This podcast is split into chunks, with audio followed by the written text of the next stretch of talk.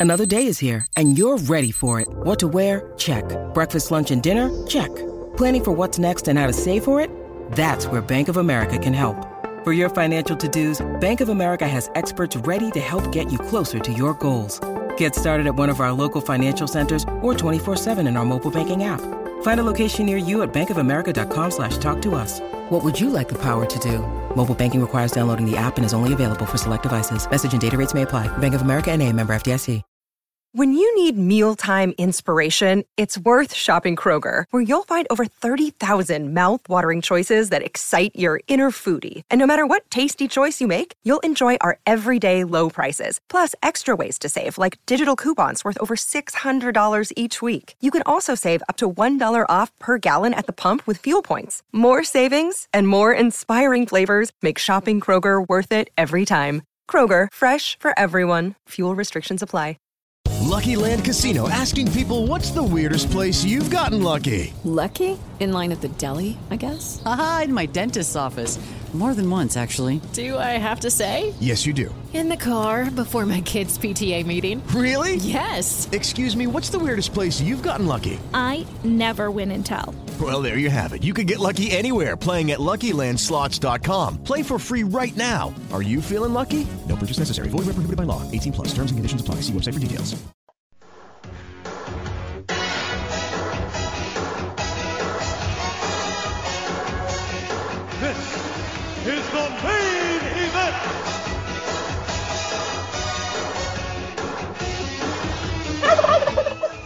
This is your main event, Mark's podcast, brought to you by the Unhinged Sports Network and Belly Up Sports Network. I am your first host, lifelong wrestling fan, former radio guy, and cat dad, Troy. And with me, as always, is the WWE Walking Wrestling Encyclopedia and the main event collector. He's the Alex Shelley to my Austin Starr. He's Greg. What's up, Greg? What's up? Finally, I get the better of the two. Well, I'm from Ohio, so I got to go with the Austin Starr. Uh, you can have them. I've always been a Mark for you and I used to be huge marks for Austin Aries, and then you kind of dropped off after a while. Uh, Yeah. What was what was the first time when you were when you were starting to be like, I might not like this guy anymore? Uh, his later run in the cruiserweight division. Yeah, it's like I I started usually like don't. I don't judge anybody off of what they say on Twitter. Okay, that's personal. But when he's Yeah. calling his own fans like names and talking crap about them, saying if you eat meat, you're not a fan of mine, all that crap. I'm like, screw it, I like you then. did he actually say if you eat He meat, did. you're not my wow Mhm. that that's freaking hardcore, bro. You don't hear Daniel Bryan's like if you have ever littered in your entire life, you should die. Uh, that's the real Ah. Captain Planet, by the way, is Bryan Danielson. Just putting that out there. Uh, also but- not like a confirmed a hole either. So there's that. Again, personal life. I don't care. That's your business. But you know, Yeah. Yeah, it's kind of like those actors where it's like, uh, I, you know, I, I know, like, I, I've heard enough about you and enough people have confirmed that you're a complete piece of garbage, but I really like your movies. So I'll keep watching. yeah. But, uh, yeah, Austin Starr, aka Austin Aries, is on this card today that we're talking about. We're going back to 2006 yet again. The Yeah. Austin Starr, by the way. Exactly. And I just, uh, oh, I'm today's years old when I just realized why V was the thing. yeah, right. Oh, okay. Well, I don't know thing- why. I, I I guess I didn't know he was from Ohio. Yeah. Well, what's funny is he's like uh he, he's he's not even from anywhere around here. He's from Wisconsin. So I don't know. But either way, you know, we're talking about Genesis 2006 today. So we're going back to TNA in 2006. We just covered Bound for Glory 2006, which was in October. This is in November. Uh, uh, quite a few things changed between then and and now. I'm just gonna say this too. It's kind of rare. No, actually not rare, but like few and far between when you get back to back good uh, TNA pay per views. Not to spoil the end. But yeah, I know. Yeah. Well, and and again, you know, I I saw some of the. Sometimes I wait until the very end to look at any ratings because I don't want them possibly, you know, like subconsciously tainting my view. Uh, what you know, good, bad, or indifferent. But this time I looked at the ratings while I was taking notes, and I was still watching the show, and I'm like, wow, like people really like they didn't crap on the show, but they didn't give it good ratings. I'm like, why is that? And I was like, well, you know, this, this might not be great. And I watched it and I'm like, why did everybody dislike this? I don't get it. I I forgot how much I actually did like it. Now I will say this: looking at the card going in, I was like, well, I forget this might be good or bad. I don't know, but it turned out to be pretty good. I thought. A couple of the matches were like, what the hell is going on here? But yeah, well, uh, the open one, which we've already talked about off air, which we'll get to, like, yep, my yeah. ass is in the seat for this one. Damn straight, dude. but we'll get into we'll get into all of that uh, and and how they you know how most places open the open the show with a bang. Well, this one is like one of those where you light the you light the firework and you run away and you plug your ears and then it's just kind of like yeah. you know like like at the end of uh, AEW's uh, Revolution pay per view this past year, you know like that. yeah. Anyway, Real quick, we want to remind you to follow us on social media, Twitter and Instagram. We are at main event underscore marks. On Instagram, follow Greg at main event collector. He posts a bunch of stuff, not only about the podcast, but also figure collecting, not just wrestling figures mostly, but you know, if you're into figure collecting and fig hunting and all that stuff, definitely follow Greg. Like I said, Instagram and Twitter at main event underscore marks and Instagram at main event collector. And on Facebook, we have a Facebook page as well. We're trying to grow the audience on there. We are facebook.com forward slash main event marks pod. And uh, check us out on YouTube, youtube.com forward slash C forward slash main event marks podcast. We got a bunch of great content on there as well. And we do want to let you know as well that the main event marks is sponsored by Fanatics. Get all your officially licensed sports gear with Fanatics at fanatics.com. And our special link is down in the podcast description. Just let them know that the main event marks and the Unhinged Sports Network sent you. We're also sponsored by Swift Lifestyles. They are clean energy drinks and focus enhancers, great tasting vitamins, and big brain nootropics that are made and shipped from the USA. Go to swiftlifestyles.com and use our special promo code main event marks, all one word, and get 15% off your order. But now that that's all taken care of, we're going to take our first break of the podcast. When we come back, we're diving into the news and notes right after this. Follow the main event marks at facebook.com forward slash main event marks pod, on Twitter at main event underscore marks, and on Instagram at main event underscore marks and at main event collector. Get ready to rumble! In your new Main Event Marks merchandise, we've got t-shirts, hoodies, masks, hats, stickers, pins, and much more on our Redbubble store. That's maineventmarks.redbubble.com. You can also pick up some awesome clothing items with the latest updated show graphics on our Bonfire store. That's bonfire.com slash store slash main dash event dash marks. Support your favorite retro wrestling podcast and pick up some cool swag on our Bonfire and Redbubble stores. That's maineventmarks.redbubble.com and bonfire.com slash store slash main dash event dash marks. Lucky Land Casino asking people what's the weirdest place you've gotten lucky? Lucky? In line at the deli, I guess? Aha, in my dentist's office.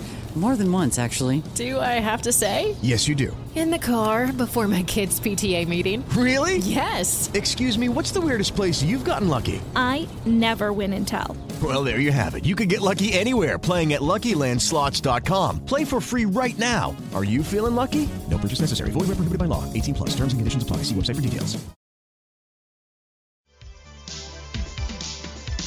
Main event marks are available wherever you get podcasts and on YouTube. Now back to the show. And we are back. And we're back. Brief time out here to remind you to follow us on social media. Twitter and Instagram, we are at main event underscore marks. And on Facebook, we're facebook.com forward slash main event marks pod. And you can follow Greg on Instagram at main event collector. Also, Yeetz aims to provide the most unique and high quality sunglasses on the market at an unbeatable price. They're built from the latest manufacturing techniques. Yeetz shades are made for comfort, durability, and big Yeet moments. And on top of that, a percentage of all profits go toward beach cleanups and other community outreach programs. No matter your style, their shades are here to help you chase your vision. Go to yeetzofficial.com and use promo code BellyUpPod to save 10% at checkout. That's Y E E T Z official.com and put in that promo code BellyUpPod. That's B E L L Y U P P O D. Save 10% at checkout. Time to dive into the news and notes here from November of er, 2006. It is uh, 15 years past already, man. Nuts. Yeah, I remember. I feel like when I watched Bound for Glory back, it felt like I watched it yesterday. This one I didn't get that feeling. Now keep in mind, this is the era where I watched every pay per view. Same. Yeah. Yeah, this one didn't strike me as I might have well, I might have missed this one come to think of it because I don't I, there were a few of them I did miss live. So this might have been one of them. I think I might have seen it in retrospect, but I don't know. Either way, uh, WWE Hall of Famer Rowdy Roddy Piper has been hospitalized in Oregon for surgery after being sent home from WWE's tour of the United Kingdom. Piper's original diagnosis was kidney stones. However, sources close to the situation say that the former World Tag Team Champion's surgery may be a result of disc problems. Due to Piper's injury, he will not be participating at Survivor Series. Ric Flair's team will now include a legend to be named. Ron Simmons. um, I remember this. Yeah, uh, I think he he had said that if the fans didn't vote him in for, I think it was Taboo Tuesday or it might have been Cyber Sunday, doesn't matter. Had he not been voted in, though, they might not have found it because he had to do a physical. So Wow, yeah, that's nuts, man. in hindsight, it's great. I did Yeah, vote for really. him. You know, Yeah. I, I you know I'm I'm still on the fence if those things were legit or not, whatever. But uh, um, yeah, I remember that. It was heartbreaking, dude, because him and Flair were the tag champs. I thought that was so cool. Yeah, right. Yeah. I never would have called, by the way, that they were like legit, like they were like really good friends in per in like real life. Oh yeah, I've heard Flair on podcasts say that him, Piper, and Hogan were like three amigos. And the thing was, like, Flair- well, the internet might be to think otherwise, but yeah, coming right. straight from the horse's mouth. Well, and the thing with uh Piper is like or Piper and Flair being such good friends is like if you actually knew their personal lives, they lived very different lives. Yeah, right. Um, I, there was there was a show, not it's still on topic. Uh, I don't know if you remember what it was. I think it was like a wife swap show. oh, Piper's yeah. wife and Flair's wife swapped. Yeah, And it's like if you go back and watch that, you can tell it was all legit because obviously how Wendy was compared to Piper's wife. you know, vastly Wait, was this was this back when he was married to Charlotte's mom still?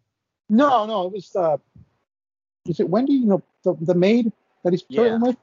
Yeah, it was Yeah. her. Wow, he was with her way back then. No, it was, it was way back then. I think it was like eight, maybe seven years ago. Oh, okay. It wasn't long, long ago, but it was a while back. Uh, it's probably on YouTube. I mean, not you. Oh yeah, YouTube or I don't know what the hell it was. I remember I watched it though, just because like, oh, it's Piper and Flair. This should be interesting.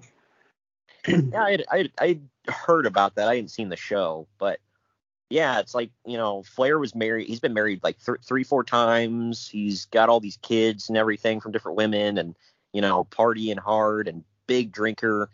And there's Piper, who, according to his family, he was home whenever possible. When he was home, he didn't like to go out a whole lot.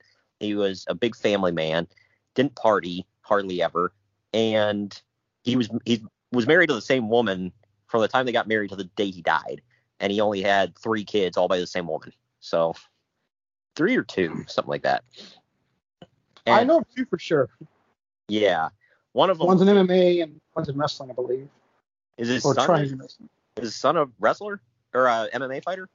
The last time I saw, yeah, I don't know, because it wasn't anything big, but yeah, Ah, okay. Yeah, because I know his uh, daughter is yeah, she goes by Teal Piper. I can't remember what her real name is, but yeah. And if she in developmental? No, I don't think she ever.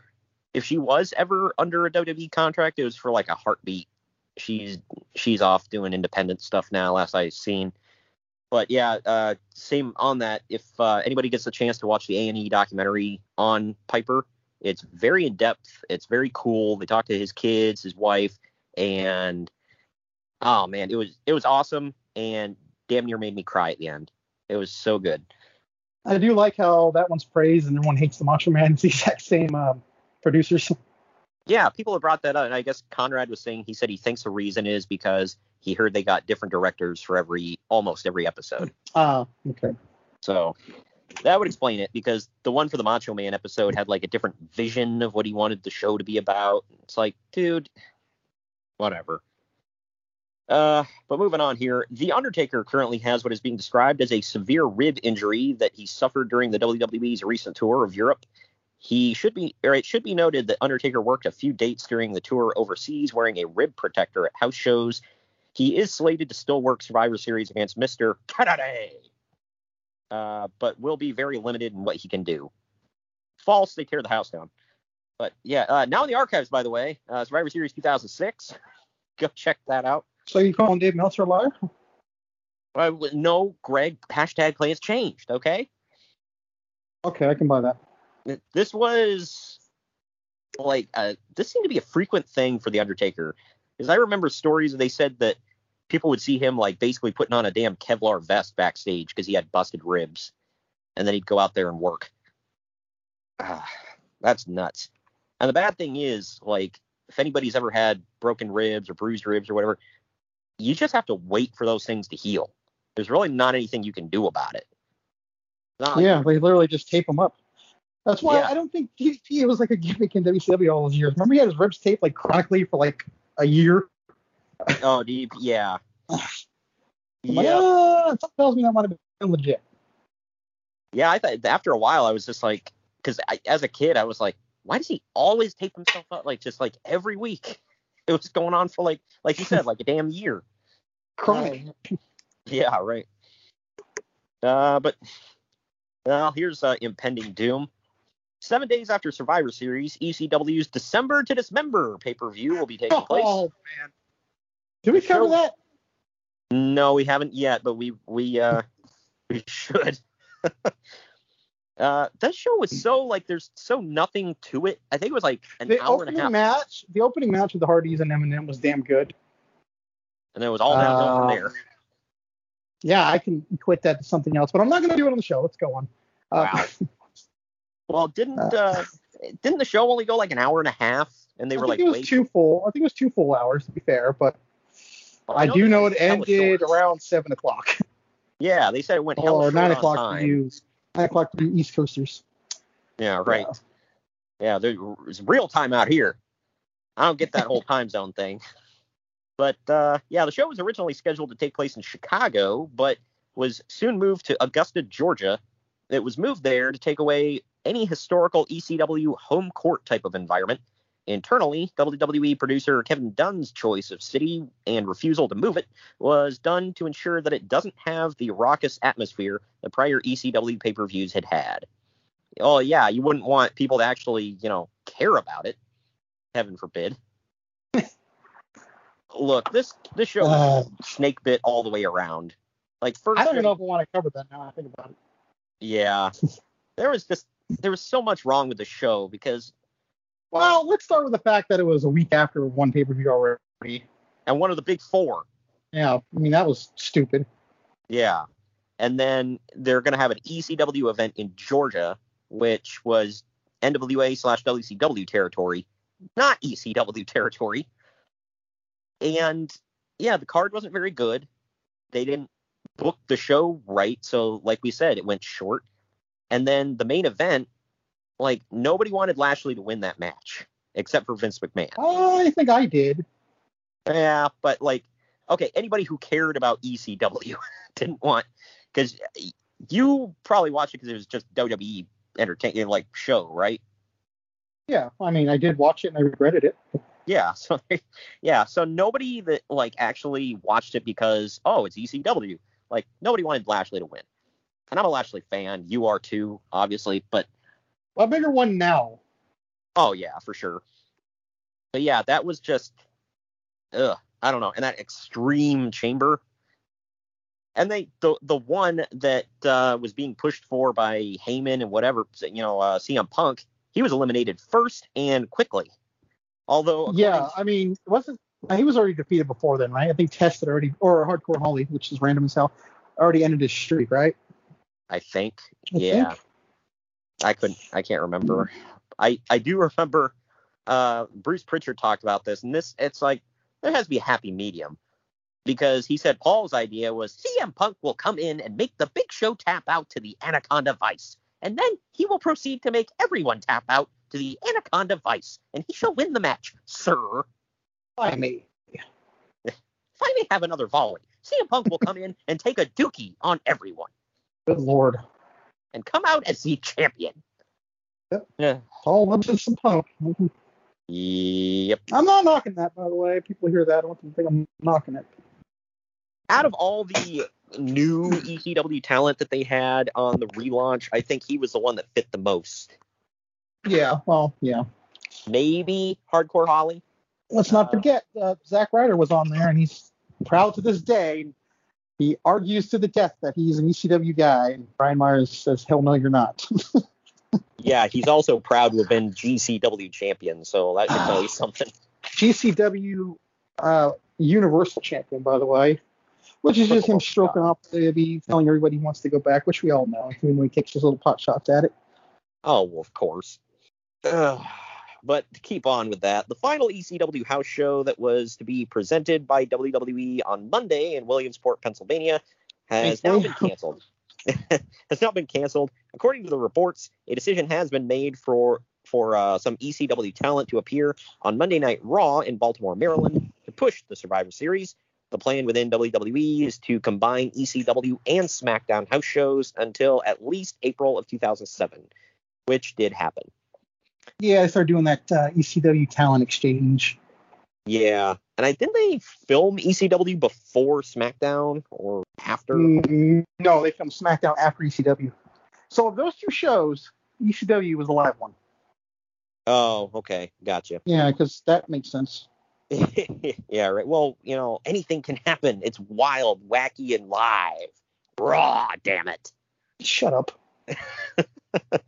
Uh, December to Dismember did lead, by the way, to Paul Heyman being crap canned again. So And that- Big Show, although I think he was leaving for another reason, but wait, did he did he get fired after this show? I don't know if he did or he was leaving, but this was his last pay per view, and then he was on the ECW after, and that was it. Uh, I think that was when he w- he was like at his biggest, wasn't it? And then he like went off and then came back and he was slimmer. Yeah, that's when he came back to face Mayweather. Okay. That's a real Yeah. sentence. right. Uh, yeah, because I remember there, and I was like, man, like Big Show has never been fatter. Like he got really husky there for a while. Now he's got a freaking six pack and whatever, which is weird to think about, but you know, again, that's a real sentence. Uh, the WWE writing team went down to Ohio Valley Wrestling last week for a half day to see how things were going, and well, they weren't too impressed with what they saw. They believe that the place has fallen apart since Paul Heyman was running it. They don't see too many hot prospects down in OVW. Also, the place doesn't seem to be run too well, although WWE doesn't spend much money on it anymore. Yeah, I mean, it's good. It's fine now. From what I heard, it's one of the best places to get trained. But yeah, I think it, its heyday was definitely when Danny Davis and Jim Cornette were running it. Yeah. So, I mean, look at all the freaking stars they pumped out, man. John Cena, Randy Orton, Batista, Brock Lesnar, Shelton Benjamin, uh, on and on and on, man. MNM, but I don't know. And they, they had a few under um, Heyman, but it went downhill, and then they eventually eventually got FCW. From what I had heard, like uh, Cornette was saying that that's kind of what they wanted all along was the FCW kind of thing because he said they acted like they owned OVW because they helped fund it, whatever, and uh, they kept Danny Davis kept bucking a lot of their requests because he's like, well, no, I, I own it. You just you know give me money, and Just playing uh, it. yeah. So WWE finally was like, all right, well, we're severing this relationship and we're buying, and they, I guess they flat out bought all the rights to FCW, so they could do whatever the hell they wanted with it. Which I mean, you know, and now they got NXT and the Performance Center and all that stuff. So see the evolution. I, I think they made out pretty well. yeah. And uh I, I think I, I don't know if Steve Keirn still because Steve Keirn ran uh FCW. I don't know if he still does a version of that or not. For anybody who doesn't know who that is, Skinner. or the you know, man. yeah, or you know, Who has fabulous ones, whatever. Who has a WrestleMania match on his resume? Yeah, yeah. About Uh, that. Uh, take this for what you will, but uh, the writers have been put under pressure from Vince McMahon to make Raw more edgy, quote unquote, due to the success of SmackDown recently. Uh, it's, it's always been a thing. SmackDown just kicking their ass, hasn't it? Yep.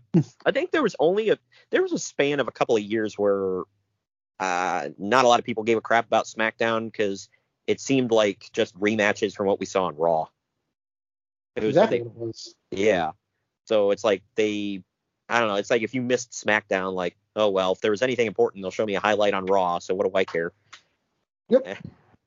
And that was like the dark age of SmackDown, but then it came back and they did the brand split and haven't looked back since. Yep, when they did the brand split, usually was the better of the two. Oh yeah. I know. Why is that always just the thing? I don't, I don't know. It's even when they're not trying, they just seem to be the better. But according to people within WWE, they feel that JBL is getting an itch to return to the ring in early 2007. It's always been expected that he'd shoot an angle early next year for the build to WrestleMania. If he does return to the ring, we, he should probably work a Foley style schedule. As 2006, I think he does. Doesn't I feel like he doesn't until next year against Jericho. Hmm. Uh, yeah, I think I remember that storyline. Was this before or after the the uh, retirement thing with with uh, Rey Mysterio? This was way before. That was 25, I think. Um, I'm trying to remember if he wrestled at 23. I like how- Benoit at 23, Uh, I believe. or was that so. 22? I'm getting the numbers mixed up. I don't remember. Yeah. He might he might come back twice. I I like, by the way, how he doesn't get the, his big break in his career until he's like only got a couple of years left in the tank. Like, well, got to make that money before retirement. Well, at least he got it. Yeah. Oh, yeah. I mean, better late than ever, but it's just funny. Uh, WWE.com announced that WWE officials and members from the mixed martial arts group Pride had a meeting at the WWE World Headquarters located in Stamford, Connecticut, to discuss the possibilities of doing business together in the future. Pride, which is based in Japan, held its first MMA event in the United States last month at the Thomas and Mack Center in Las, Las Vegas, Nevada, where over 11,000 people attended. The company is promoted by Dream Stage Entertainment and already has some sort of working agreement with UFC. Yeah, a working agreement. Well, yeah, they did to get Wanderlei Silva to face Chuck Liddell. I think that fell through. Eventually did happen, I think, when they bought it outright. So what I'm thinking here is I want to say this is the time because I'd heard rumors about this before, and I think Pritchard confirmed basically something along these lines. Is uh, I know Shane Shane McMahon was always big into MMA, and I know he tried to get Vince to buy UFC when It might have been a wise purchase. yeah, right. Uh, he wanted Vince to buy UFC before the Fertitas uh, bought it, and then I want I want to say this was probably spurred by Shane yet again. It was like, hey, you should get into business with Pride. Obviously, it didn't happen. or literally dying. Yeah. Well, hey, they just held a, an event with over 11,000 people. I mean, it probably would only go down from there, but Oh, they probably had Bob Sapp on the card too. now Well, I hell, joke, yeah. but probably would sell that thing out. was it Cro Cop that broke Sapp's face? Yes, it was. and he cried. I he mean, did. look, there's no shame in crying when you get your orbital bone kicked in, but you know, still, like you see that big bear of a man, you're like, is he crying on TV or pay per view or whatever the hell? Like, uh, whatever. Too many uh, flashbacks to the longest yard, but whatever. He broke in my face. How does it look? Like a young Michael Jackson. I love little Michael. That didn't age well. Uh, no. Uncle Dave is reporting that the recently released Psicosis. Right. I don't care. Wow. Uh, he's reporting that the recently released Psicosis is headed to AAA, but wants to work for TNA as well. Didn't he pop up like once or twice? Uh, I, don't say he was remember. in- I want to say he was at least in a World X Cup. I, I could be wrong here, but I, I don't know. That's like tickling my brain there. I, I don't know. He didn't do enough to leave an impression, obviously. So you know, there's that. Uh, while TNA officials were said to be slightly disappointed with the 1.0 cable rating that Impact drew this past Thursday night in the company's prime time debut, or as a, a certain bro would say, deep butt, uh, Spike, Spike TV is said to be very happy with the number TNA drew, considering that competition elsewhere that night. The hope internally within both TNA and Spike TV is for Impact to continue at the 1.0 range and build the show up from there. Uh, they would, but Yeah, later. dude. AEW today is drawing TNA ratings from like between here and 2010, and it's it's considered a massive success. Back then, they're like, "Whoa, these ratings blow." Well, I gotta remember there was less cable back or more cable back then. Yeah. Well, yeah, I'm just pointing out it's like look how things have changed, you know, with everything. I mean, we've pointed it out quite a few times, but it's like it's like those shows where it's like, yeah, they did okay ratings, but we canceled it because their streaming numbers are way low. Like, what? I don't know. The world changes, man. Ugh. As the world changes, it stays the same. You know that. Yeah. And this was only I say only, but it's like this was only 15 years ago. Nuts. Even 10 years ago, 1.0 is like, you know, considered not great. But in 20 in 2021, that's not a bad number. It depends on who you're talking to. But, Yeah. Well, how'd they do in the demo, Greg? yeah. Oh man. Uh, last story I got here. This one. is brought that up. I had to. I was talking about Uncle Dave earlier. You know, it lends itself right in there. Last story I got here. This um, I don't know what to say about it, but here we go. Oh, well, I love those lead-ins. right. Uh, Kurt Angle was recently on the Ron and Fez radio show. You know them. Fez in 70 show. Yeah, right. Uh, and shared a story about when Steve Austin asked him why Vince McMahon didn't recommend either of them for the Miller beer commercials and instead picked Triple H, who doesn't even drink beer. Angle said that it was an example of Vince's favoritism towards Triple H. Let's keep in mind that he's since reneged on everything he's ever said. Like, because he said it was on stuff, but I know. Well, my thing is, well, first thing, if anybody doesn't know what he's talking about, if I remember correctly, this might have been because the only beer commercial I ever remember Triple H being in, and I think it was this one here, was they were doing a new beer with uh, lime in it or something, or making fun of it or something, and and there was a bunch of like athletes, and Triple H was one of them, and they were like, "Don't fruit the beer." No fruit in beer. Don't fruit the beer. Manlaw? Manlaw. Manlaw. Like fruit it? fruit. Don't fruit the beer. The hell does that mean? don't put lime in it. Just leave it the way it is. Because, like I said, they were talking about adding lime flavor to the beer, like Corona or something like that. So, All right. oh, yeah, that was like the whole thing about like don't fruit the beer, leave it as it is, and like whatever. In mind, But- everyone hears this, I don't drink, so I don't know what the hell any of that means. So, yeah, right. Yeah, if anybody know like, uh, because that's a big thing with uh, like uh Mexican beer usually has lime in it. That's a, a thing there. But the, I, I think like I'm gonna? No. I'm gonna say during this time, uh, I mean, Stone Cold wasn't an active wrestler. I mean, yeah, obviously he's a major star, but still, he's not an active wrestler. Kurt Angle, uh, I mean, yeah, he was an active wrestler, but it's like I don't know if Vince wanted the Olympic gold medalist American hero is associated with a beer commercial, you know? yeah, I mean, that makes sense too. And also, not even on TV. Right. You know, like, and uh, and on top of all that, Kurt Angle's from Pittsburgh, who has the crappiest beer in the entire world. So I don't know if you know Miller wanted their beer associated with with Pittsburgh. oh, crap, you went there. Well, they have their own kind of beer called Steel City beer, and I've never drank it, but my dad uh, uses a euphemism for it. He calls it Steel, something that rhymes with city beer, because he said it's disgusting. So Yeah. Uh, what about that Pabst Blue Ribbon? That's all the rage now. Oh, good lord. Uh, yeah. It, the thing that makes me laugh about that is if, uh, look, I could see Brian Myers drinking that all day, sure, whatever. Uh, you cannot convince me for a second that Matt Cardona drinks that swill. No freaking way. Okay, you got it completely backwards. So How? no, because Brian Myers and Smart Mark are the beer guys.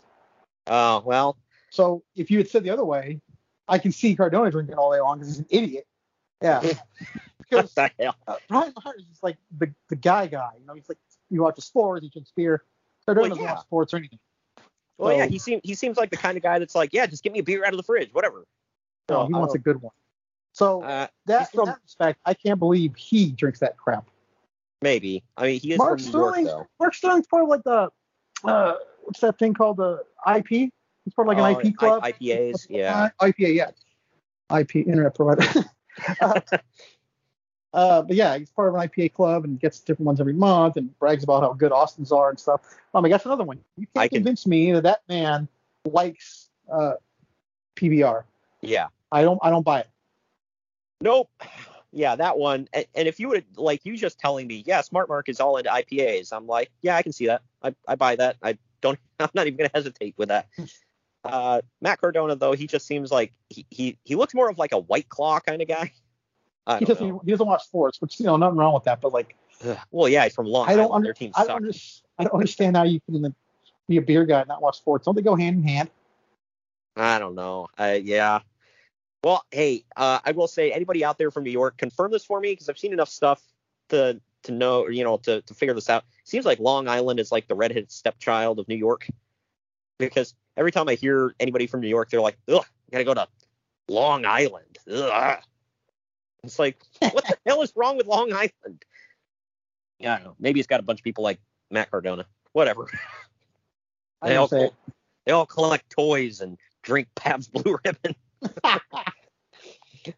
Uh, anyway, that's all I got for the news. Uh, now that we've pissed a lot of people off, we're gonna take a we're gonna take another break. When we come back, we're gonna dive into TNA Genesis 2006 right after this. Follow the main event marks at facebook.com forward slash main event marks pod, on Twitter at main event underscore marks, and on Instagram at main event underscore marks and at main event collector. This message is brought to you by Belly Up Sports. No, just kidding. This is not an NWO promo. This is just me, Kyle Sullivan, aka Shaggy Von Doom, the host of Here in Puckburg on the Belly Up Sports Podcast Network. I have a hockey podcast where we talk about hockey fandom and the love of the game and where that leads you in this, this game we call life. Why am I on Main Event Marks telling you about this? Well, what if I told you I had one half of the world's greatest tag team, otherwise known as the Main Event Marks, the one and only Greg, Superfly Greg. He was on, and he was talking about his love of the game. So you might want to come over and check that episode out. And if you like what you hear, you can check out the rest of our incredible episodes with our incredible hockey community from PHF athletes, ESPN personalities, fathers of NHL players, and a whole lot more. Come by, follow the show, give a like, give a subscribe, and it'd be great to have you here in Puckburg. But enough about me. Let's get back to what you're really here for, the main event marks, because they are the cream of the crop. Oh yeah. Lucky Land Casino asking people what's the weirdest place you've gotten lucky? Lucky? In line at the deli, I guess? Aha, in my dentist's office. More than once, actually. Do I have to say? Yes, you do. In the car before my kids' PTA meeting. Really? Yes. Excuse me, what's the weirdest place you've gotten lucky? I never win and tell. Well, there you have it. You can get lucky anywhere playing at LuckyLandSlots.com. Play for free right now. Are you feeling lucky? No purchase necessary. Void where prohibited by law. 18 plus. Terms and conditions apply. See website for details. Shopify presents cool sheets from AHA to lying awake while you bake isn't cool. I suffered from the wrong kind of hot in bed, heat induced insomnia. That was my aha moment. Bed sheets that keep you cool. Then I thought, how do I even sell bed sheets? That's when I had the idea that made it all possible signing up on Shopify. With the help of Shopify's intuitive online store creator, I started selling sustainable bamboo sheets that keep cool year round. And my cool idea became a reality. Hot sleepers around the world rejoice.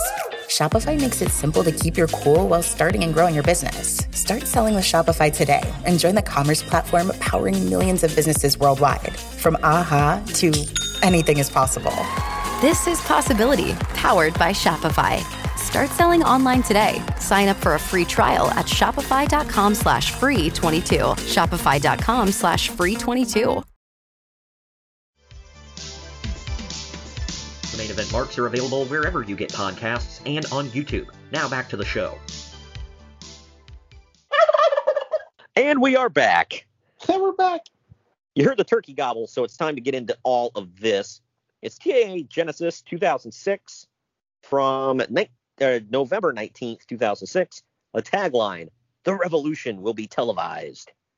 Sure. I I need to point out too that this is also the 33rd birthday of uh, of Sega Genesis. So Really? On- wait, on. Wait, are you talking present day or in 2006? just present day. Oh, Yeah, okay. 2033. 2006. I was gonna. Hey, it's hard to like, yeah, I was gonna say, wait a minute, back in 06, I was like, Genesis ain't that damn old. What the hell? okay. Yeah, Genesis, uh, as old as Jesus. There you go. Wow. Uh, and on the eighth day, God made Mario. Or wait, or actually, it'd be Sonic. Sonic. But, yeah. All of you. Well, hey, Mario did come before Sonic, so there is that. Oh, Anyway. well, maybe he was just too excited. yeah, right. Uh, the venue was the Impact Zone in Orlando, Florida. I like, by the way, now whenever you watch TNA event, wherever they are, they'll be like, uh, "We've made this into the Impact Zone." Like, all right. Yep, they literally said that. They said that about Vegas and they said about Nashville. Yeah, it's like, all right, uh, the roaming Impact Zone. That, that's cool, I guess. You know, whatever. Uh, well, the- I, it, aren't they still in the asylum in Nashville? That's what I thought that's where they were, but I thought they closed that down. That was just like a building at the fairgrounds. I know they did a show up there like a couple of months ago, or maybe last year. Okay. it was a homecoming show in the asylum, but I I don't know. I just thought it was the same thing. Yeah, I, yeah, I don't know. But the attendance is between 900 and uh, 1100. They didn't list the attendance, but it looked sold out, and I think that building only holds 1100 people. So, well, the pay-per-view buy rate was over 60,000. Uh, again, TNA numbers are wonky, so you can't nail them down. The event at this time was TNA's highest selling pay per view domestically, selling just over 60,000 buys, beating previously set record, the previously set record of 55,000 at Bound for Glory 2006. And it's the all time best selling pay per view TNA held, not one of their big two yearly pay per views, Bound for Glory or Slammiversary. That's uh, nuts, but I'm going to say it's all Kurt Angle. I mean, I have no doubts. yeah, I was gonna say pretty safe bet, I'd say. But oh my gosh, this first match, man, it was a three on two handicap. We got Serotonin, which they hadn't got their new names yet, but it's Maverick Matt, Johnny Devine, and Kazarian taking on the Voodoo Kin Mafia of BG and Kip James.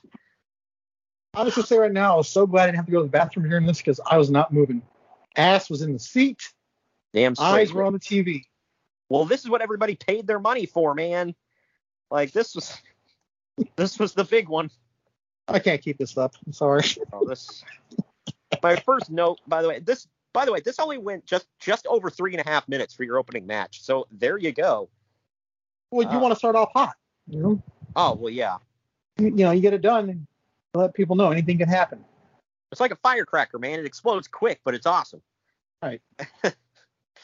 But uh, my first note. I don't know why you're giggling at that, no, whatever. my first note of this whole thing was serotonin was so stupid. I hated it at the time, and I still hate it. Uh, Speak for yourself. Keep in mind, by the way, I pointed out on multiple podcasts, I was a big mark for Raven and TNA. This sucked. Fin- final note Kip pins Devine after hitting the one and only. I don't know what the hell he called it in TNA, but that's what I know it as. Uh, Uncle Dave and I both gave it Uno Star. What say you? Ah, star. Yeah. Sucked. But hey, Thing. whole thing sucked.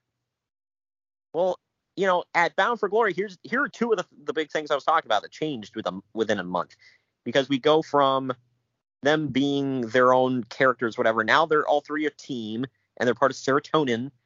And then we've got the James Gang, who are now VKM, the Voodoo Kin Mafia, which you know that makes sense. I still don't understand it. Yeah, it. If anybody can tell me what the hell a Voodoo Kin Mafia is, uh, I think they're just putting words together. Okay, Voodoo, we obviously know, and they'll remedy that with Roxy, by the way. She comes Yeah. after, by the way. Makes me wonder, do they put her in there just to just because? Yeah, they're like, Oh. what's voodoo about this? Oh, I whatever. Shut the f up. Kin obviously being like relative or you know, Yeah, right. mafia being a group. Yeah, it's like uh, two. The last two words of this name sound seem redundant. I just, I don't. And there's two of you. like, Yeah, right. And then I mean, just, I mean, I don't know. It just sounds like a huge group. Voodoo Kin Mafia, like five or six guys, people. Should say people because Roxy was in it. But um, yeah. And didn't they come like basically come out of caskets on the stage? Like, Uh, it was like a box or something. You know, they came out of a box, so obviously. but they but they were not over. so uh, obviously, for anybody that doesn't get the joke, their initials VKM for Vincent Kennedy McMahon. Like they made that very clear, kind of like how Relic spelled backwards is killer. Ah. but yeah, I want to. I want to slap you. I well they pounded it home every week. And you're bringing it back. Another confusing thing about this gimmick at the beginning, like their theme song opens with a phone ringing, and then it's like 911, what's your emergency? And then some woman is like, help me, they're in my house, and then it like cuts off. Like, So voodoo and mafia, and then they're home invaders. Uh, oh, for God's sake, I just didn't get this gimmick. It was it sucked. But it was clearly like they were taking one shots. last thing, I don't think the mafia's ever gonna give anybody time to call the cops. I could be wrong on that. If there was such a thing as a mafia, of course. Yeah, Um, but, you know, there isn't. You know, I didn't hear nothing. I didn't see nothing. Although, you know, um, not to, I mean, it's a sad turn here, but you know, Dino Bravo, man, nobody, even, nobody found the person. All right. After the match, BG James grabs a mic and he calls out Vince McMahon, Michael Hickenbottom, and Paul Levesque, challenging them to a fight and telling them to watch Impact on Thursday night. Yeah, that's the only way you can get people to watch it if they're doing something like that. And, uh, Yeah, because I'm I'm totally sure we had another story about they wanted to bring the New Age Outlaws back to to be part of DX until they found out that months previously they cut a promo making fun of Triple H and Vince McMahon. Well, obviously, they heard this. I mean, they saw this. Yeah, I'm sure they their eyes were glued to the screen for Genesis. Anyway, I, I'm uh, I sense some sarcasm in there. Uh, you do you remember that one interview with Finley where somebody was like, "So did you guys have like impact on a screen in the back like you did with Nitro?" And he like laughed. And he's like, "No." I never heard that. Yeah.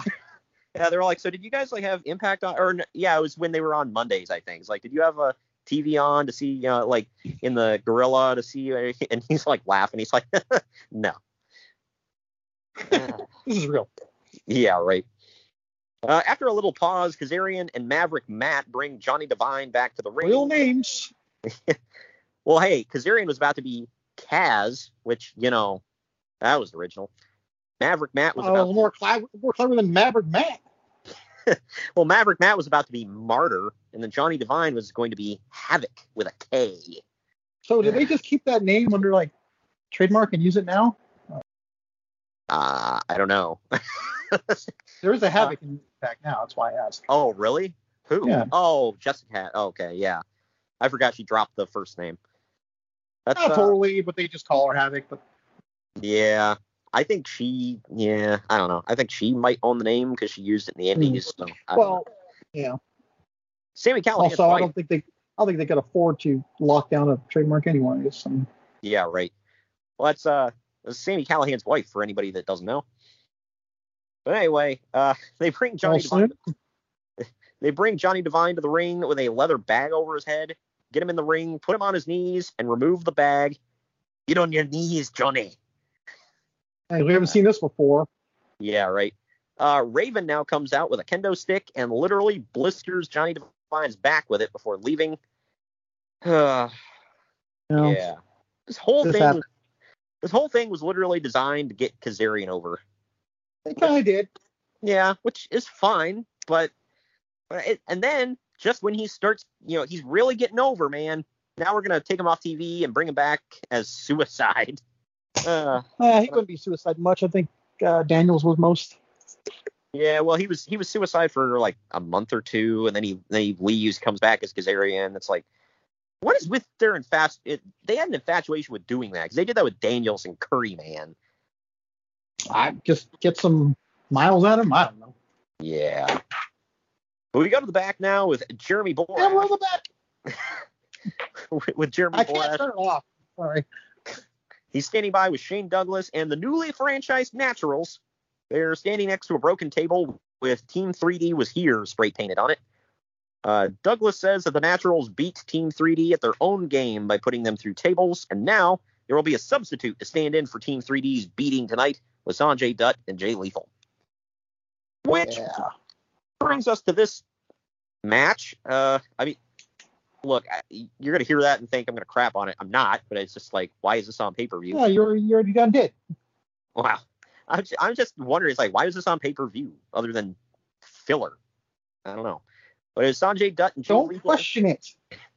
Sanjay Dutt and Jay Lethal taking on the newly franchised Naturals of Andy Douglas and Shane Steve or Shane Chase Stevens with Shane Douglas in their corner. It's went eight and a half minutes. In the end, Shane Douglas gets on the apron to distract Sanjay Dutt. Dutt punches him, and then Chase Stevens lifts him into a power bomb. Uh, Andy Douglas hits a missile drop kick to Dutt as Stevens hits the sit out power bomb for the win. Kind of a weird tag finish, but whatever. Uh, Un- Uncle Dave gives this two and a fourth stars. I give it three stars. What's a It's a random ass thing. Yeah. And a fourth. Uh. I gave it two, but I thought it was. I didn't slightly- hate it. Yeah, I was like going back and forth. I was like two and a half, three. It's like I don't know because it's better than average. So I don't know. It just the only thing I think that took away from it for me was I was like, why is this happening? Other than just to give the Naturals a win. Just know. because. and well now they traded in their denim vests for leather jackets. So you know they're cool now, Greg. Yeah. I I I think I, can't. I feel like being sarcastic. Yeah, bro, we're gonna put Douglas with you, bro, and you gotta steal all his gimmicks, bro, and you're gonna wear leather jackets. Why? Because I said so, bro. oh, we'll get to him later, but uh, first, Oh. In the back. See? uh, yep. It's hard. You can't turn it off. Uh, Jeremy Borash is standing by with LAX, the Latin American Exchange. On Impact, they attempted to, wow. Uh, on Impact, they attempted to burn the American flag, and of all people, P.D. Williams stopped them and got beat down. Because you know, that made sense.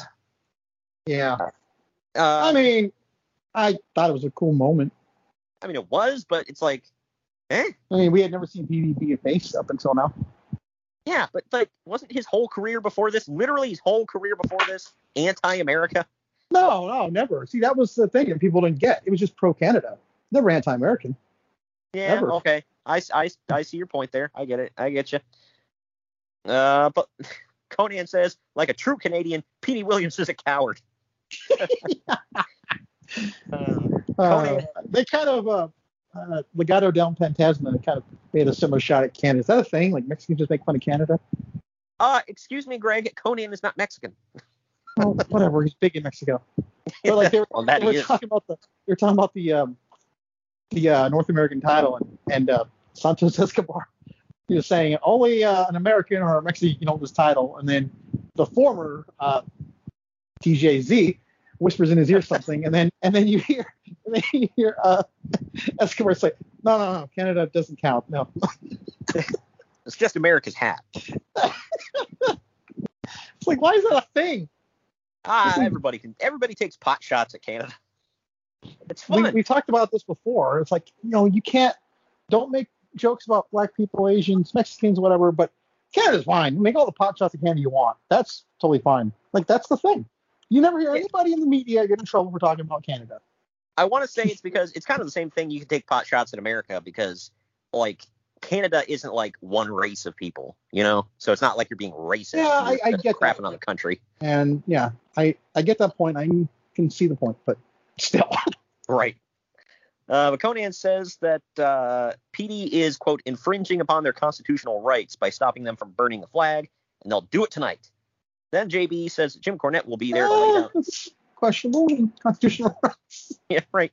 Being a little Uh, liberal, no pun intended with that, but Wow. Uh, when JB says that Jim Cornette will be there, be there to lay down the law tonight, Konnan says that he hopes he shows up because, quote, we don't take our orders from no white boy. uh, to be fair, they don't get any whiter than someone from Kentucky, so that's, Exactly. that Especially, especially when he's wearing them Kentucky Derby jackets that he owns. Hell yeah, man. Do you remember when he first debuted and what he said to LAX? I don't know how the hell it made TV. Do you remember? Uh, I eh, we covered it. I can't remember now. The Slammiversary. Well, well, we didn't cover it actually because it happened on Impact after Slammiversary when he Oh, debuted. okay. But he said that um, LAX. I forget the context. Something about either they're gonna have to defend or whatever. And he says if you don't like your jobs, you can quit. And this is him, not me. I want to make that clear. Uh, he said if you want a job, Jiffy Lube continues to be hiring. Um, I think I remember. Yeah. Okay. it's like that's got on TV. Man, Yep. Good lord.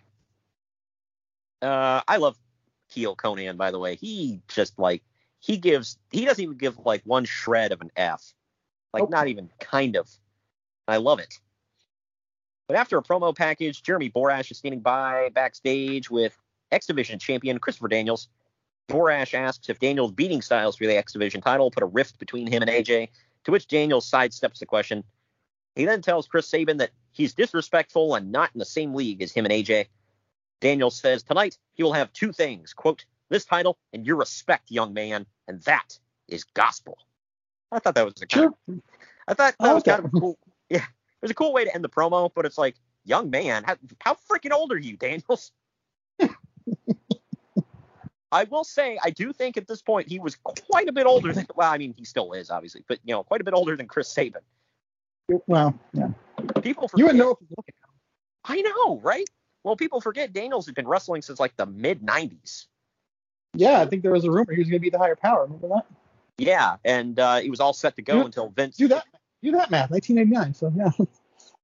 Yeah, Vince, uh, Vince Russo really wanted him, didn't get him, but he ended up getting him in TNA.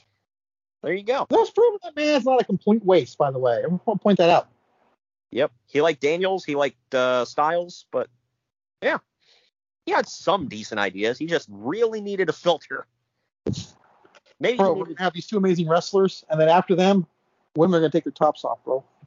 bro, we, bro, we're gonna have an awesome wrestling match between two of the greatest in the world, bro. And while they're wrestling, a hot chick with big fake boobs is gonna be dancing in a cage on the stage, bro.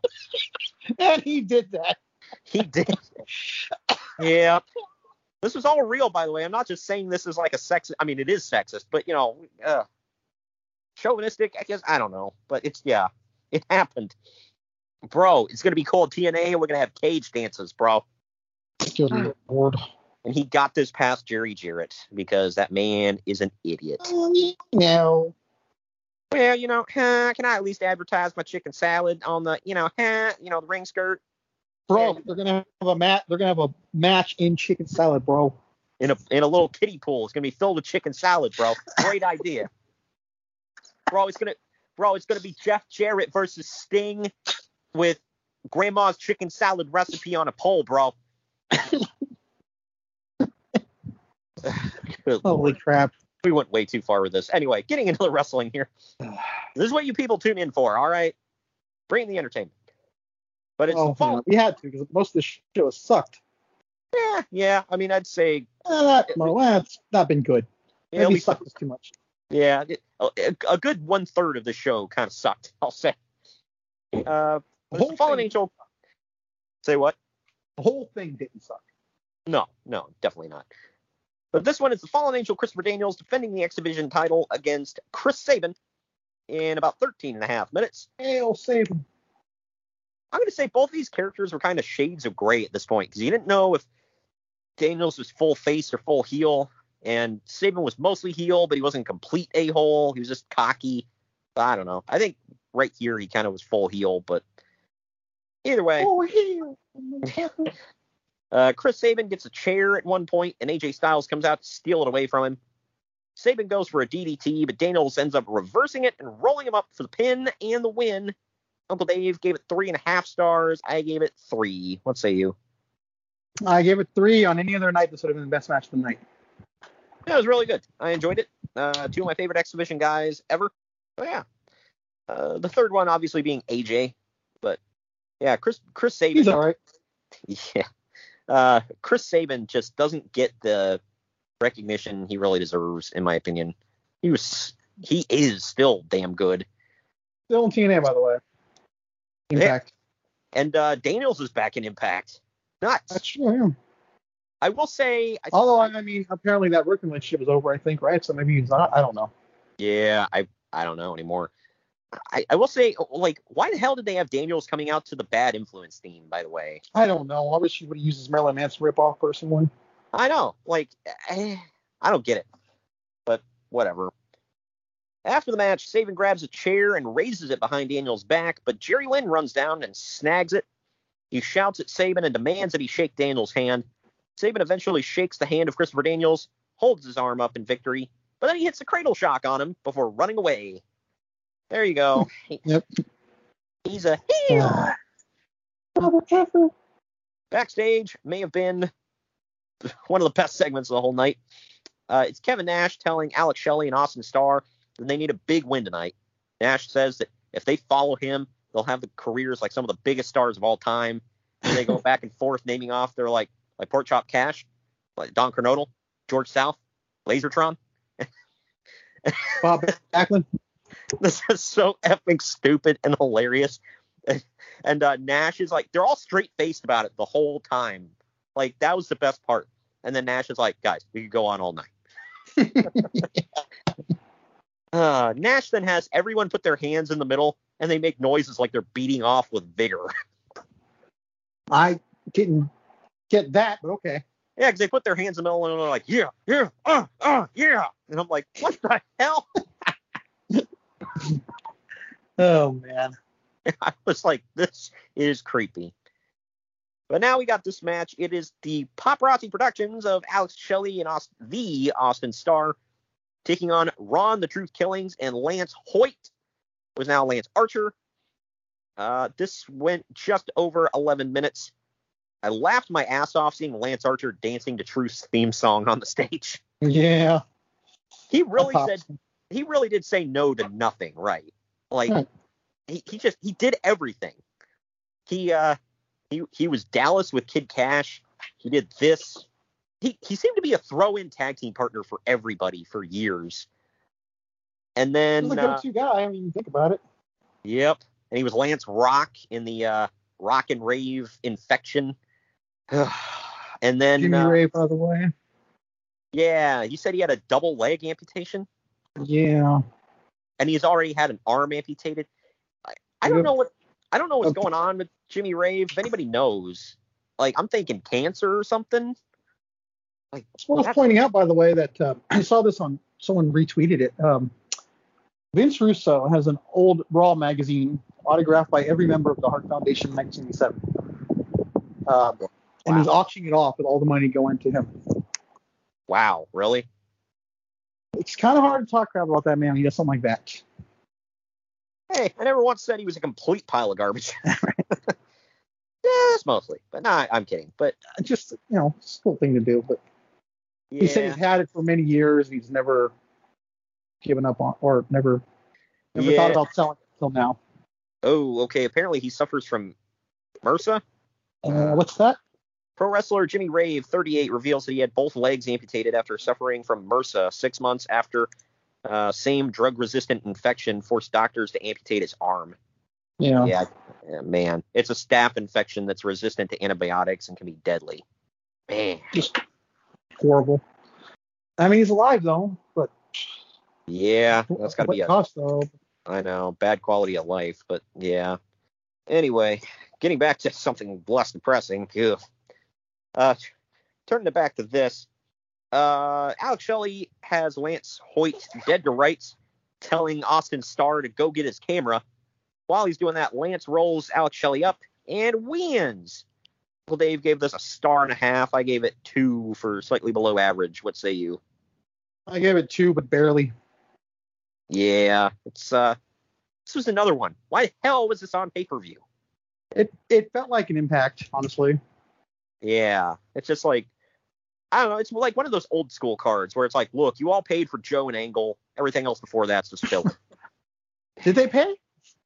the people on pay per view did. Yeah. Okay. Uh, and after the match, Austin Starr and Kevin Nash argue and they get mad at Alex Shelley. Ah, man. This was during the time, by the way, of starting to become an Alex Shelley fan. Because I didn't give a crap about him before this.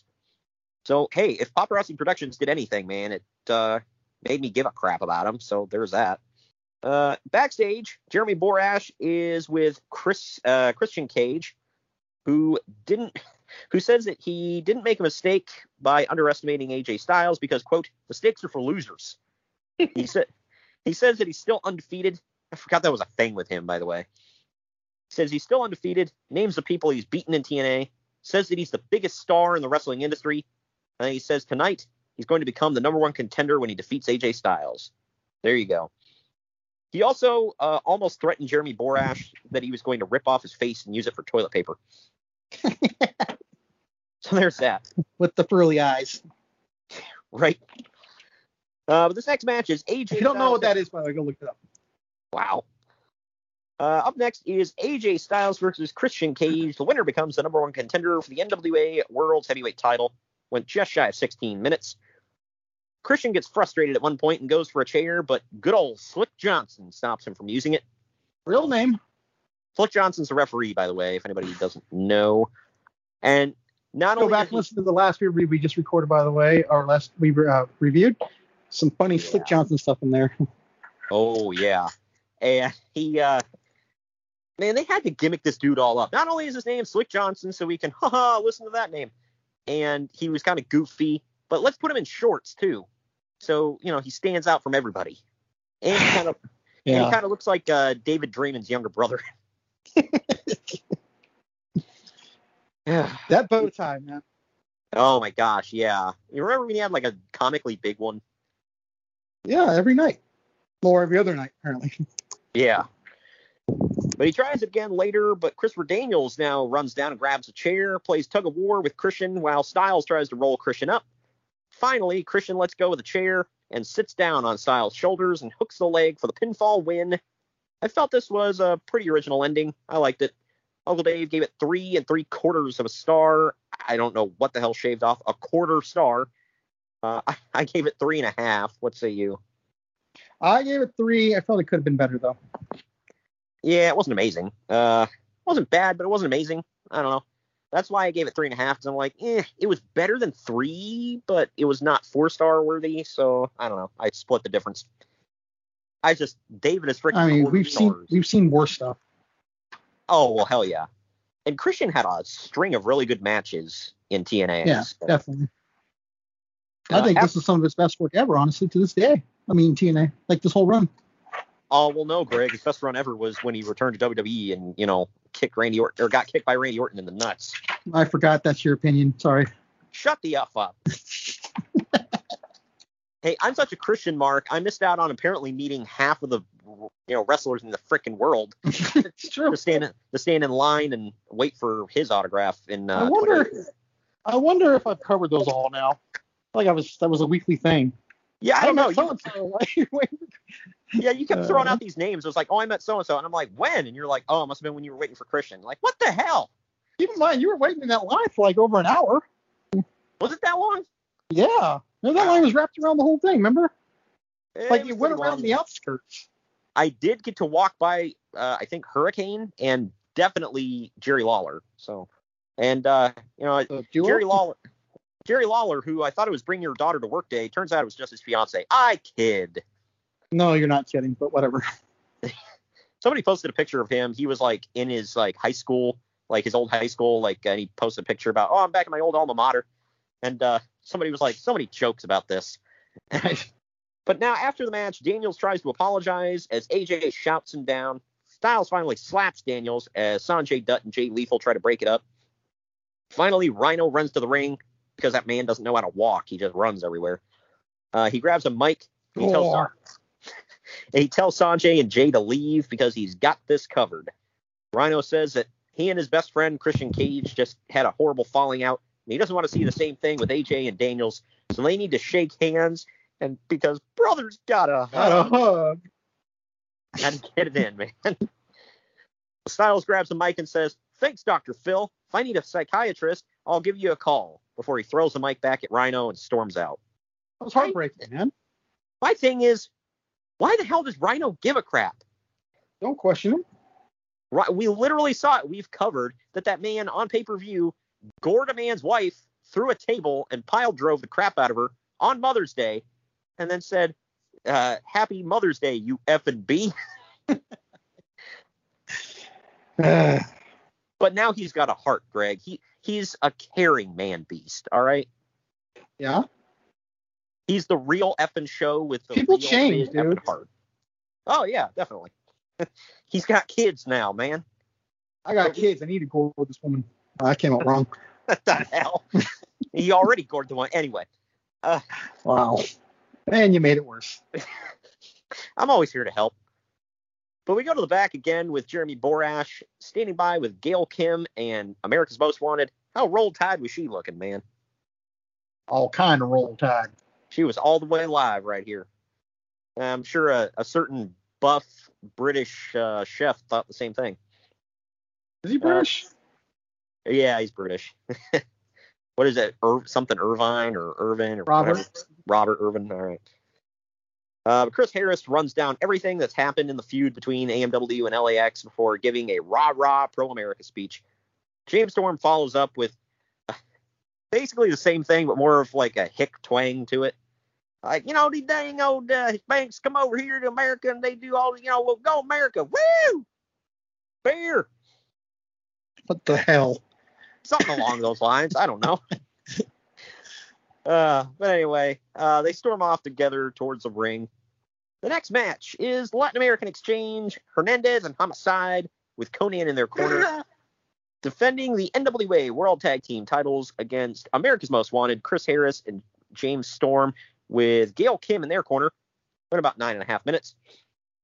Before the match starts, Konnan grabs a mic and says that they're protected by the First Amendment, and tonight they will desecrate the American flag and burn it. Like, well, okay then. Uh, AMW then He's jumps up front about it. Yeah, right. He wasn't even like, uh, you know, like tiptoeing around. He's just like, nope, F it. But AMW then jumps LAX and they and the brawl starts. In the end, Gail Kim and Konnan are distracting the referee while Homicide smacks James Storm in the back of the head with a blowtorch. Homicide then, or excuse me, Hernandez then pins Storm for the win. Uh, Uncle Dave and I both gave this two and a half stars for average. What say you? I gave two with yeah two. Yeah, that's right. Every minute. Yep. Yeah. I didn't hate it, but I was like, eh, let's go. Yeah, it was it was okay, average. Uh, We've seen better, especially like after Bound for Glory, they had that amazing match, LAX and uh, Styles and Daniels. This was just kind of eh, it was all right. But after the match, LAX gets in the ring with the American flag and the blowtorch. Homicide gets Gail Kim up for the Gringo Killer, but Petey Williams comes in to save her and beat up LAX as AMW gets back in the ring to help. Jim Cornette is here now, and he stomps his way to the ring with a mic in hand. Cornette says that You LAX. come out of a box, nobody cares. Damn right. Cornette says that LAX is guilty of misconduct and bad taste. Irony. Uh, he then goes off about how the veterans and the families and friends of those veterans don't like LAX's conduct. TNA management doesn't approve of LAX's conduct, and management has decided that LAX isn't fit to represent TNA as tag team champions. Because of that, Jim Cornette is stripping them of the tag team titles, and they have until Thursday night on Impact to hand over the NWA tag team titles, or they're fired. This was so stupid. Yeah, it's like Why don't you just get a why don't you just get a big ass team or something to go out there and beat them up? I know. It's like we're gonna strip you of the tag titles because you're mean. Like what? All right. This was just eh, whatever. Uh, I did say what's weird is seeing America's Most Wanted hoist up a proud Canadian, Petey Williams, on their shoulders, waving the American flag while they stand next to the Korean Canadian, Gail Kim. so it's all kinds of weird, man. in the back, James In Mitchell. the back. James Mitchell is standing in a red glowing room with Abyss. He tells Sting that his best years are long ago, but he's lo- and he's lost his edge, and Abyss will destroy him tonight. He lets us know that tonight will be brutal as the monster Abyss drags Sting down the highway to hell. Abyss then shouts repeatedly at the camera as they walk off. Yeah. Um, Mhm. You ready for this one? when I watched this back, I was like, oh yeah, this. Yeah, it was this one. I do have uh-huh. a I do have something to say about that might surprise you though, but let's go on. Yeah, let's get into it. It's Sting defending the NWA, or excuse me, it's Sting defending the NWA World Heavyweight title against Abyss with James Mitchell in his corner. It went 15 and a half minutes. Sting and Abyss start the match brawling through the crowd. Abyss eventually uses a chair. I guess the referee didn't see it. And he's keep this stuff in mind, by the way. And he sets up a bunch of tables with barbed wire boards across them in front of the stage. The referee talks Abyss out of powerbombing Sting through that stuff, uh, saying that he'll be DQ'd. So Abyss takes Sting back to the ring. Per usual, the ref gets bumped at one point. Abyss pours tax in the ring, but here's a twist, Greg. He actually Swerve! chokes- he chokeslams Sting into the tax that he laid out. What? I, That is I don't I don't get it. Yeah, I just like, isn't Abyss supposed to go into his own crap? It's, well, he does eventually because Sting gets up and drop toe drop toe holds him face first into the tax. So there's that. Uh, and then he locks him into the Scorpion Deathlock, but Mitchell distracts the referee from seeing Abyss tapping out. Sting now makes Mitchell tap out of the Scorpion Deathlock. Sting then uses a chair on Abyss, not a DQ, and then he ties his legs up in a random Well, no, rope. hold on. Now they do make sure to tell us the referee's being lenient. Remember, they say it. Oh, To be to be fair, yeah. Well, just it's saying, you know, they there is continuity at least with it. well, there's that, and then there's a rope hanging from the ceiling. For so, did they explain why? No. Okay. Why a- why would they? Just yeah, right. every There's a- wrestling arena in the history of wrestling, dude, has a rope hanging from the, the rafters. Oh well, yeah. I, I'm trying to figure out what the hell you don't understand. That's why I'm here. To, I'm here to educate you. Sorry. oh yeah, yeah, that's right. But there's a rope hanging from the ceiling.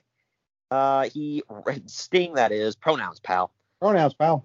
He ties Abyss's legs up in it and he pulls him up, dangling from the ceiling. You know, think of uh, Macho Man and Crush WrestleMania 10. Except Abyss actually dangled. Yeah, exactly. Macho Man just said, F it, I'm going back to the ring. You're good enough.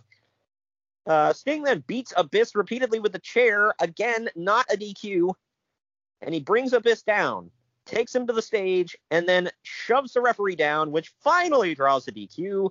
And then he shoves Abyss off of the stage, through the barbed wire boards and the table in front of the stage.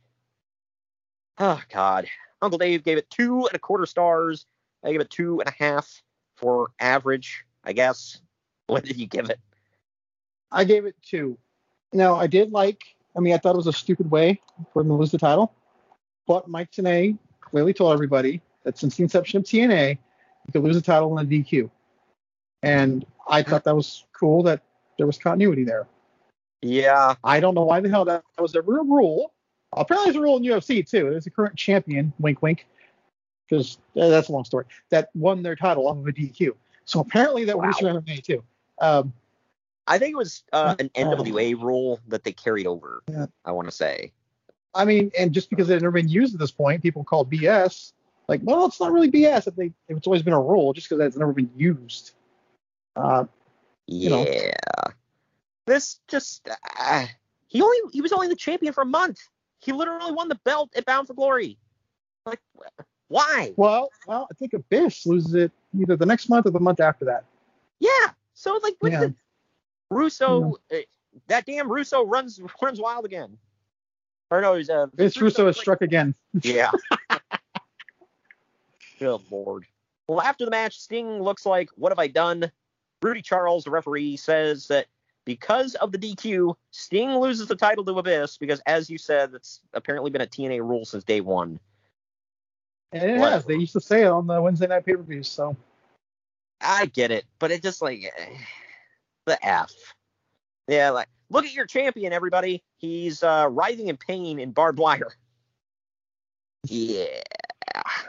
Whatever. Didn't Abyss lose it to Christian? Was it Christian? I don't remember. I think so. Uh, either way. Either way, Sting wins it the next Bound for Glory, and then the one after that too, I believe. So there you go. Lovely. Uh, well, we're going to take our second to last break. When we come back, it's main event time. No, the title match was not the main event, and you'll see why right after this. Follow the main event marks at facebook.com forward slash main event marks pod, on Twitter at main event underscore marks, and on Instagram at main event underscore marks and at main event collector. Fanatics offers the world's largest collection of official sports apparel and gear from all the leagues, teams, and players that you love, including the NFL, MLB, NBA, NHL, NCAA, NASCAR, soccer, and golf. They even offer esports gear for the gamers among us. You can shop by brand, sport, team, or player. And if you sign up for Fan Cash, you get exclusive weekly deals. So head on over to Fanatics.com today. Fanatics is a sponsor of the main event Marks and Unhinged Sports Network. Mary redeemed a $50,000 cash prize playing Chumba Casino this year. I was only playing for fun, so winning this was a dream come true. Chumba Casino is America's number one social casino experience. It's serious fun. With over 80 casino style games to choose from, you too could win life changing amounts of cash. Be like Mary. Log on to ChumbaCasino.com and give them a whirl. That's ChumbaCasino.com. No purchase necessary, void, or prohibited by law. 18 plus. Terms and conditions apply. See website for details. The voice in the preceding commercial was not the actual voice of a winner. Looking for a particular truck part? Then look no further. The Rush Truck Center's All Makes Parts catalog features more than 16,000 of the most popular All Makes parts from top suppliers in the industry and with quality brands you know and trust. And at 164 full color pages, this is their biggest catalog yet. Our friends at Rush Truck Centers have great deals for you all year long. Check out their monthly parts and service specials in store and online. And when you're ready to order, shop online with Parts Connect at rushtruckcenters.com. Expect more from Rush Truck Centers. The main event marks are available wherever you get podcasts and on YouTube. Now back to the show. Now we're back. We're back. Main event time. It's Samoa Joe versus Kurt Angle. It went uh, 13 minutes, for Kurt Angel. seconds. Oh, excuse me. Yeah, I forgot that's what's on his driver's license. Uh, I forgot that Kurt Angle used to come up through the stage, by the way. Uh, yeah, he everyone wanted to be Rey Mysterio. yeah. Well, you know, clearly Kurt was a time traveler. He went forward in time and saw that Cody Rhodes was doing it, and he wanted to be like Cody want to slap you. uh, I sorry, I had to give in. Uh, no, you didn't. That one you didn't. That one you just asked for. Maybe. Uh, well, he also saw that Cody was doing a, a pro America gimmick, and he wanted to rip that off too. So he went and joined the Olympics. Anyway. Yeah, well, sorry, but Kurt still didn't have the very first ever interracial baby. Well, well, yeah. Uh, technically, I mean, he did. You know, if you, you know, what's funny is like somebody Googled that and like uh, somebody actually put that Jason Jordan was Kurt Angle's real son on uh, Google or whatever. I guess that's kind of true. That's like holy crap. Kurt still jokes about it to this day. Uh, but Kurt gets busted open in the same spot that he had a big ass bandage on his head for uh, after Joe. I think it was right after Joe hit the suicide flying elbow to the outside of the ring. But Kurt quickly is wearing the crimson mask Halfway through this one, Joe nails a muscle buster, but Kurt kicks out and reverses a coquina clutch attempt into an angle slam for a near fall. Joe then reverses an ankle lock into a coquina clutch, which is then reversed into another ankle lock. That eventually gets broken. In the end, Kurt Angle locks in another ankle lock. Great finds it, and Samoa Joe has no choice but to tap out for the first for his first defeat in his 17-month TNA career. Uncle Dave gave this four and a quarter stars. I gave it four and a half stars. It wasn't quite five, but it was damn close. What say you? I as well gave it four. They would have a way better Iron Man match eventually. I believe it. I'd have to go back and watch it. What Was, that wasn't the was that the lockdown one or was that a different one? That was a cage match. That's probably their five star match. But the uh, Okay. the uh, Iron Man match is a couple months later, I think. Ah, okay. Well, uh, not to spoil anything for next year, but we're going to be covering a lot of TNA 2007 next year.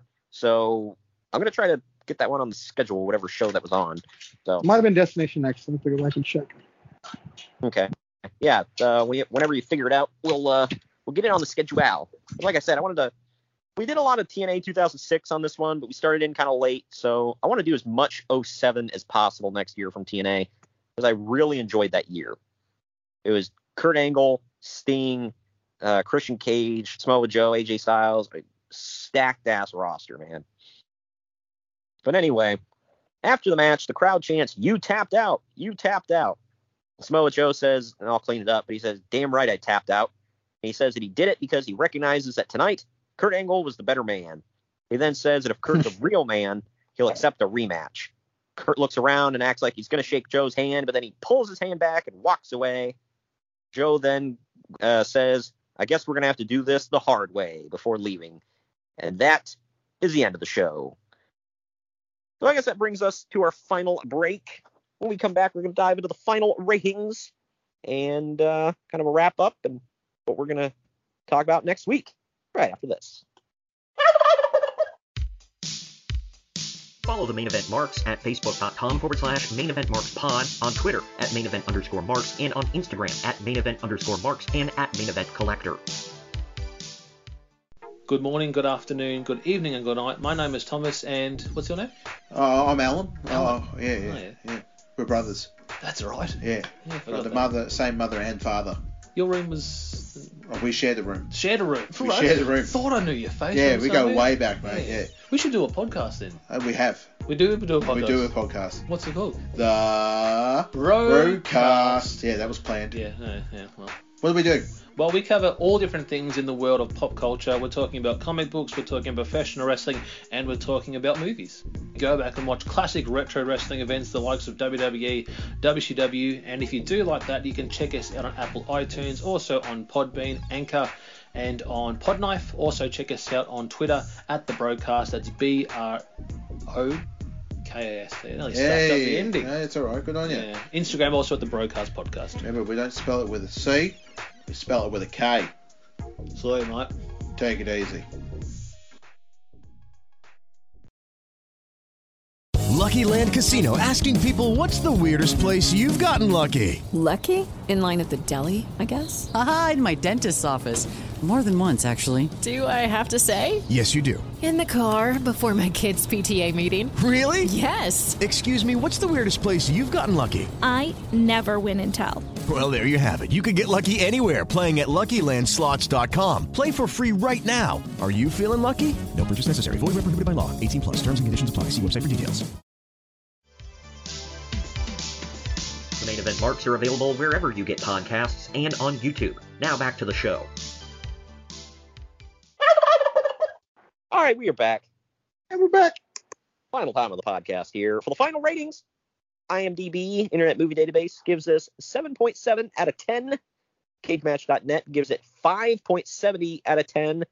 I give it an 8 out of 10 for a B. What say you? I gave it a C plus. Hmm, close. I think this is one of the first shows that you rated lower than me. Usually it's the other way around. I didn't hate it, but yeah, could have been so much better. Yeah, definitely. Like we said, there was a lot of filler on the show, which kind of sucked. But uh, the main event was really good. Title match was fine. Tag match was fine, or tag title match, I should say. Styles and Christian was great. Uh, and uh, Daniels and Sabin was great. And that first tag match was was fine. There wasn't anything wrong with it, or I guess technically the second tag match because that first one was Uh, we'll call that a match, sure. yeah, that handicap crap. But yeah, so that's that. Anyway, that is uh that wraps up TNA Genesis 2006. Uh, I will say this: I'm glad I went back and watched this. It was a good, it was a good watch. I didn't get uh Yeah, I mean, I like to watch, so. yeah, which is now a shirt, by the way. Thank you for that transition. it is a shirt over at the on our bonfire store. It is, uh, if I remember correctly here, it is bonfire.com forward slash store forward slash main dash event dash marks. Go check that out. It is uh, at the very top of our store. It's I like to watch, and it looks like spray painted letters. And it's got a old VHS tape for all you youngins out there. Google it. What's a VHS tape? It's got our logo on the VHS. We got the hoodies, baseball tees, long sleeve shirts. Uh, when I started watching, it was VHS. Yeah, same here, right? and uh, we got some other good stuff on there too. Man, I just put up an, a uh, Starcade inspired shirt. This is main event marks, and it's our colors. Check that out. We got a Christmas themed one, a Hanukkah themed one for all of you out there uh, celebrating Hanukkah here in a couple of weeks, and Thanksgiving one. Gobble gobble. And gobble, uh, gobble. Well, we got one for my catchphrase of the show, Greg. It's I got a Jakks figure of them. and the back, it's a two-sided shirt. I could never wear that because I have like one Jakks figure. Yeah, right. Well, I have a ton, and I'm gonna get to that on YouTube here eventually, maybe as some uh, bonus content for Christmas. But the back, I got a design on the back of that shirt or hoodie, whatever you want to get as well. It's it looks kind of like a jersey, and it says Jakks up top and 96 down below, and that's because little fact for all of you out there 1996 was the first year Jakks Pacific started making uh, WWE figures. Uh, and yeah, the, the Hanukkah shirt is also double sided. The back says uh, Hanukkah 08, or, you know, eight days of Hanukkah. Uh, Thanksgiving, the Thanksgiving one says Marksgiving 1621, first year of Thanksgiving. And uh, we got Marksmas, Merry Marksmas, man. And that says 25 for the 25 days of Christmas. So, all right. Anyway, we keep it off for everyone. Everyone gets. Uh, every, we we like to recognize everybody. Exactly. We're, we're all inclusional here. Is that a word? Inclusional. I'm yeah. I'm making it a word. Uh, we're uh, we're. I think all, it is a word. Yeah, we're all including here in uh you know at uh, the main event marks, but even Canadians, despite people making too many jokes about them. Yeah, right. You know, hey, hey, Greg likes Canada. There's that. Greg likes hockey, so. yeah, right. Uh, Don't get but, more Canadian than hockey, dude. Right. Well, something else we're including this month is another Survivor Series. Next week, it is double main event week, which means a bonus Just show week. Yeah, next week it is uh, on November 17th, Wednesday. We're our normal day, you know, same bat time, same bat channel. We're dropping WWF Survivor Series 1998, and then for the bonus show next Friday, freaking bonus, we are going back to November 4th, 1996 for a very special anniversary. It's Raw is War. Pillman's got a gun. Pillman's got a gun. According to you, the show sucked. So I mean, most Raws back then did, yeah. Yeah, and uh, and they won a lot of ratings. Uh, I guess they didn't win in '96 a whole lot, but or ever. Did they win any in '96? Uh, I must say maybe early on, maybe Yeah. back and forth. Yeah, because I think didn't they not win a single rating in '97? I think WCW cleared Ninety-seven then. was their yeah was their de- year of total defeat because they didn't win one until Austin McMahon after WrestleMania 14, a couple weeks after. Yeah, So ninety-seven is their shutout year for sure. nuts to think about, man. That's nuts. But uh, then the last show of the month, November 24th, that is the day before Thanksgiving, and we are dropping WCW Mayhem 2000. Happy Thanksgiving, everybody. Here's this. Oh, I mean we like to cover crap. That's what I was thinking. Huh. Yeah, I, we uh, like I said a couple of weeks ago, or maybe it was last week. I don't know. But you know, we ironically cover bad stuff sometimes. This is uh, one of them things. But this was not one of the ironically bad things we were going to cover. I just enjoyed. You and I both enjoy TNA from around this era. So, 15 year anniversary, why not? But right, Very much so. I think this about wraps it up. I'm excited to cover Survivor Series 1998 next week. That was a good year for the WWF. Deadly So- games. yeah, it was the first Survivor Series that I was really like present for because I started watching the fall of '97, but I didn't really know fully what was going on in that Survivor Series '97. Didn't pay attention. So by '98, November '98, I was really invested. So I didn't get to see the pay per view. Unfortunately, I never saw pay per views back then. But yeah, I'm looking forward to watching this one on the cock. and talking about it next week. the second time I heard that today. uh, but all right, thank you for joining me today, Greg. Mm-hmm. And next week, everybody stick around for WWF Survivor Series 1998, The Deadly Game. And on Friday, WWF Raw, November 4th, 1996, Pillman's got a gun. Mary redeemed a $50,000 cash prize playing Chumba Casino this year. I was only playing for fun, so winning this was a dream come true. Chumba Casino is America's number one social casino experience. It's serious fun. With over 80 casino style games to choose from, you too could win life changing amounts of cash. Be like Mary. Log on to chumbacasino.com and give them a whirl. That's chumbacasino.com. No purchase necessary, void or prohibited by law. 18 plus. Terms and conditions apply. See website for details. The voice in the preceding commercial was not the actual voice of a winner.